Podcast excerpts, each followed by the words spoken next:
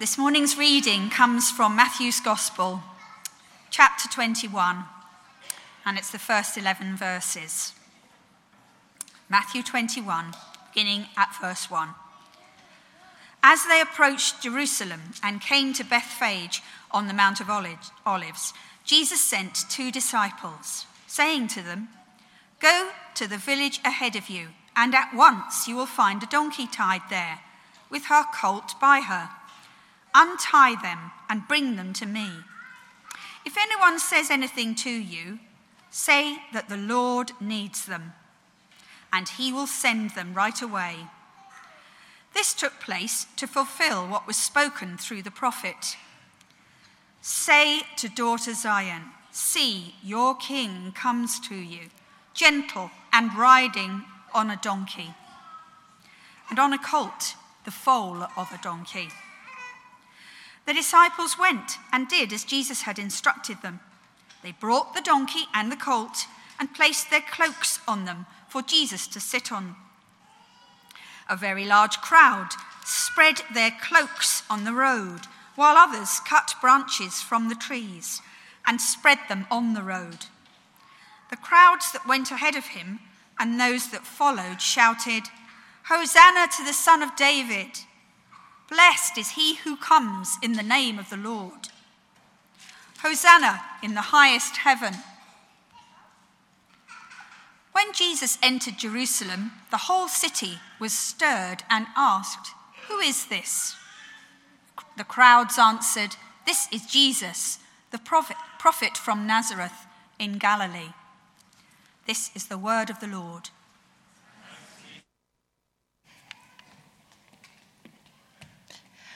Well, good morning, everyone. It's great to see you here this morning. I wonder, and maybe nobody's ever asked you this question, and maybe you're an expert in this, but do you have a favourite way to travel? Anyone got a favourite way to travel? No, so you've obviously never been asked that question. Well, I thought this might be the case, and I thought I'd throw out a few options. So you can go by bike, can't you? you know, you can go by bike, and you can go by boat. Yeah? Anyone like? Or you can go by car. That's a more conventional one. or maybe you can go by teacup. Teacup. or even, and this is my absolute favourite, you can go by unicorn. So, that, for everyone listening, is my favourite way of travelling. And what can you tell about me by my questionable, a little bit silly travel choices there? I think you can probably tell that I've never really grown up, can't you? And that I love embracing fun. We've already had a wonderful procession this morning. We've had uh, Andy, our donkey, traveling in, and all of you waving your branches. And that was wonderful to see. So thank you for that.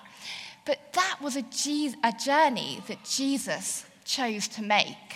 And I think we can learn some things about Jesus through his choices.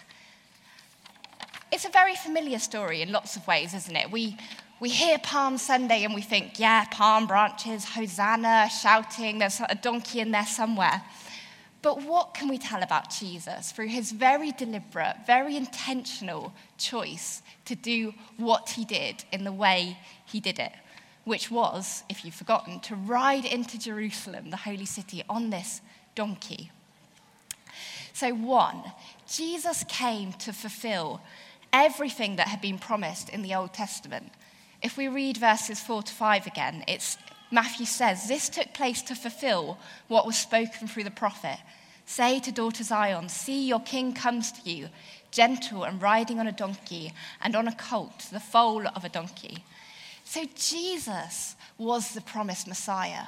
He was the one everybody had been waiting for, the one who was going to save everyone. He was the humble king. He was the one who was the fulfillment of all that the Old Testament said. And it's now, it's not that the Old Testament now is irrelevant and boring, but it's, it's true in Jesus. We can read it through the lens of Jesus. That's really exciting. And Jesus teaches us, doesn't he, that, you know, we wouldn't necessarily expect Jesus to ride on a donkey. I think, being the creator of heaven and earth, if, if I was God, which be thankful I'm not, but if I was God, I'd probably choose a majestic unicorn. Like, I'd probably choose something that was big and loud and colorful and fun. But Jesus chose a donkey. He didn't choose the loudest way, he didn't choose the quickest way, he didn't choose the most popular or revered way. He chose to do it in the way that would fulfill what the prophet had said.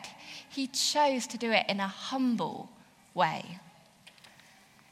And actually, the story of Easter is all about Jesus choosing to be obedient to God. He says in the garden when he's praying, Not my will, but yours be done. And that's quite a powerful statement when we think about it. So, one, Jesus was to fulfill everything that had been promised. Two, Jesus was not about people pleasing.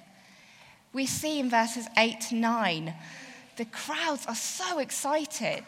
A very large crowd spread their cloaks on the ground on the road, while others cut branches from the trees and spread them on the road. The crowds that went ahead of him and those who followed shouted, Hosanna to the Son of David! Blessed is he who comes in the name of the Lord. Hosanna in the highest heaven. They're really excited to see Jesus. Jesus remained the same in the face of these crowds. We don't see Jesus being any different from the Jesus we've seen all through the New Testament.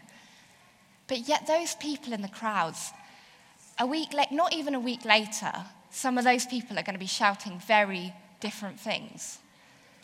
They change from Hosanna to crucify him, almost at the drop of a hat. They changed from celebrating Jesus' kingship to mocking it with a crown of thorns. I've always found that a really powerful, humbling image the, ch- the change. Hosanna to crucify him. Why did they change their minds? Maybe they saw what Jesus did on the temple and they weren't happy about that. Maybe they realized again that Jesus hung out with people who they didn't like. Maybe they got caught up in the moment. We don't know why they changed their minds. But we know that Jesus didn't.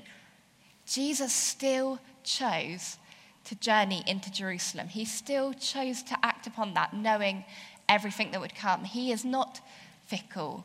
He doesn't change his mind, and he wouldn't change his mind about the events of Easter.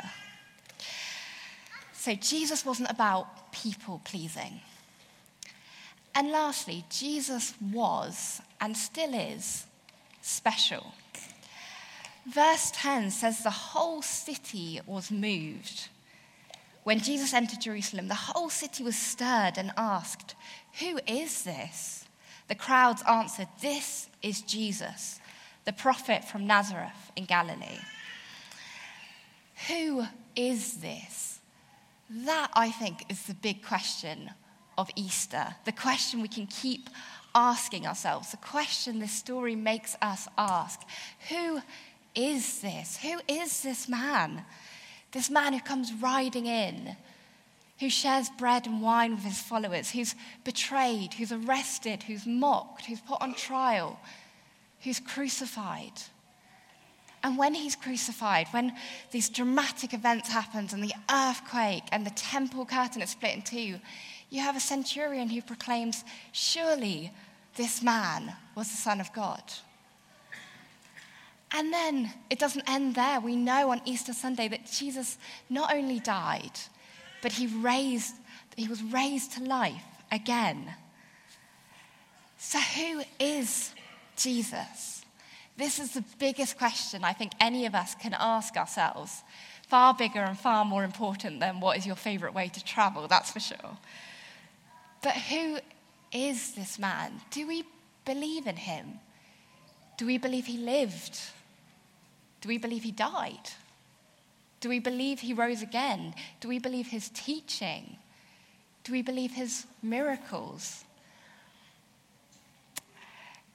And does knowing this change our lives? Does knowing, in one way, it's not enough to know, is it? We can ask the question of who is Jesus. And then if we come to an answer and we do nothing with that, then maybe the whole point of asking the question was a bit redundant. But Jesus is active in his decision to draw near the events of Holy Week, isn't he? He chose to ride into all that the Easter week has to offer, and he chose to do it out of love to us. That was what motivated him. He did not want to go to the cross for fun, did he? It was out of love for his people, for the people that he'd made. And we can choose, we all have a choice. We can choose to let our hearts be stirred as we ask that question who is Jesus?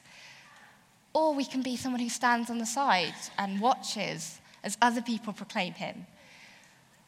Or we can choose to shout Hosanna, but know in our hearts that actually, at a moment's notice, that could change to crucify him. I know I've been guilty of that in my own life, praising God one moment and then the next, denying Him in my words and actions. And that is a challenge for us. But the choice is ours. Jesus has already done everything He needs to do for us to have relationship with God. So this Easter time, are we going to take time out to journey with Jesus, to ask those questions again of who are you, Jesus? What really happened that first Easter weekend? Maybe we learn about it for the first time. Maybe it's just a case of remembering it and relearning it. The last couple of years have been strange for Easter, but actually, Easter is an incredible time of celebration. We should be bringing out the party cannons. We should be dancing. We should be shouting Jesus' praise. Because not only did he die for us, but he rose to life again because he is the true king. And that is the best news in the world. So, Jesus, he was the promised Messiah. He was everything that everyone had been waiting for. He was more about commitment to God than he was about people pleasing. And he is special, and he is the reason we're all here. He is what brings us together as a church. So I'm going to pray for us now, and if the band want to come back up. But as I was preparing this message, I really felt drawn to giving people a chance to make that commitment to Jesus for maybe the first time or maybe a recommitment. Um, so why don't we close our eyes? And I just, if you feel like God is speaking to you right now and saying, This is you, Lydia's talking to you right now, I want you to just echo the words that I'm saying in your heart and your mind. Lord Jesus, we thank you that you died for us. I thank you that you died for me. Lord, I might not understand everything that means, but I choose to believe that that is true. I choose to believe you rose again, Jesus, right now. And where I've wandered, God, I pray that you would help me. Help me to know who you are, Jesus. Amen. If you prayed that prayer, come chat to me, come chat to Jonathan, come chat to Andy. We'd love to chat with you. But I'll just pray for us more generally. Jesus, thank you that you are our living hope. You are all of our reasons, Jesus, and we love you. And I pray that our praise and our worship and our lives would be so great an offering to you. Amen.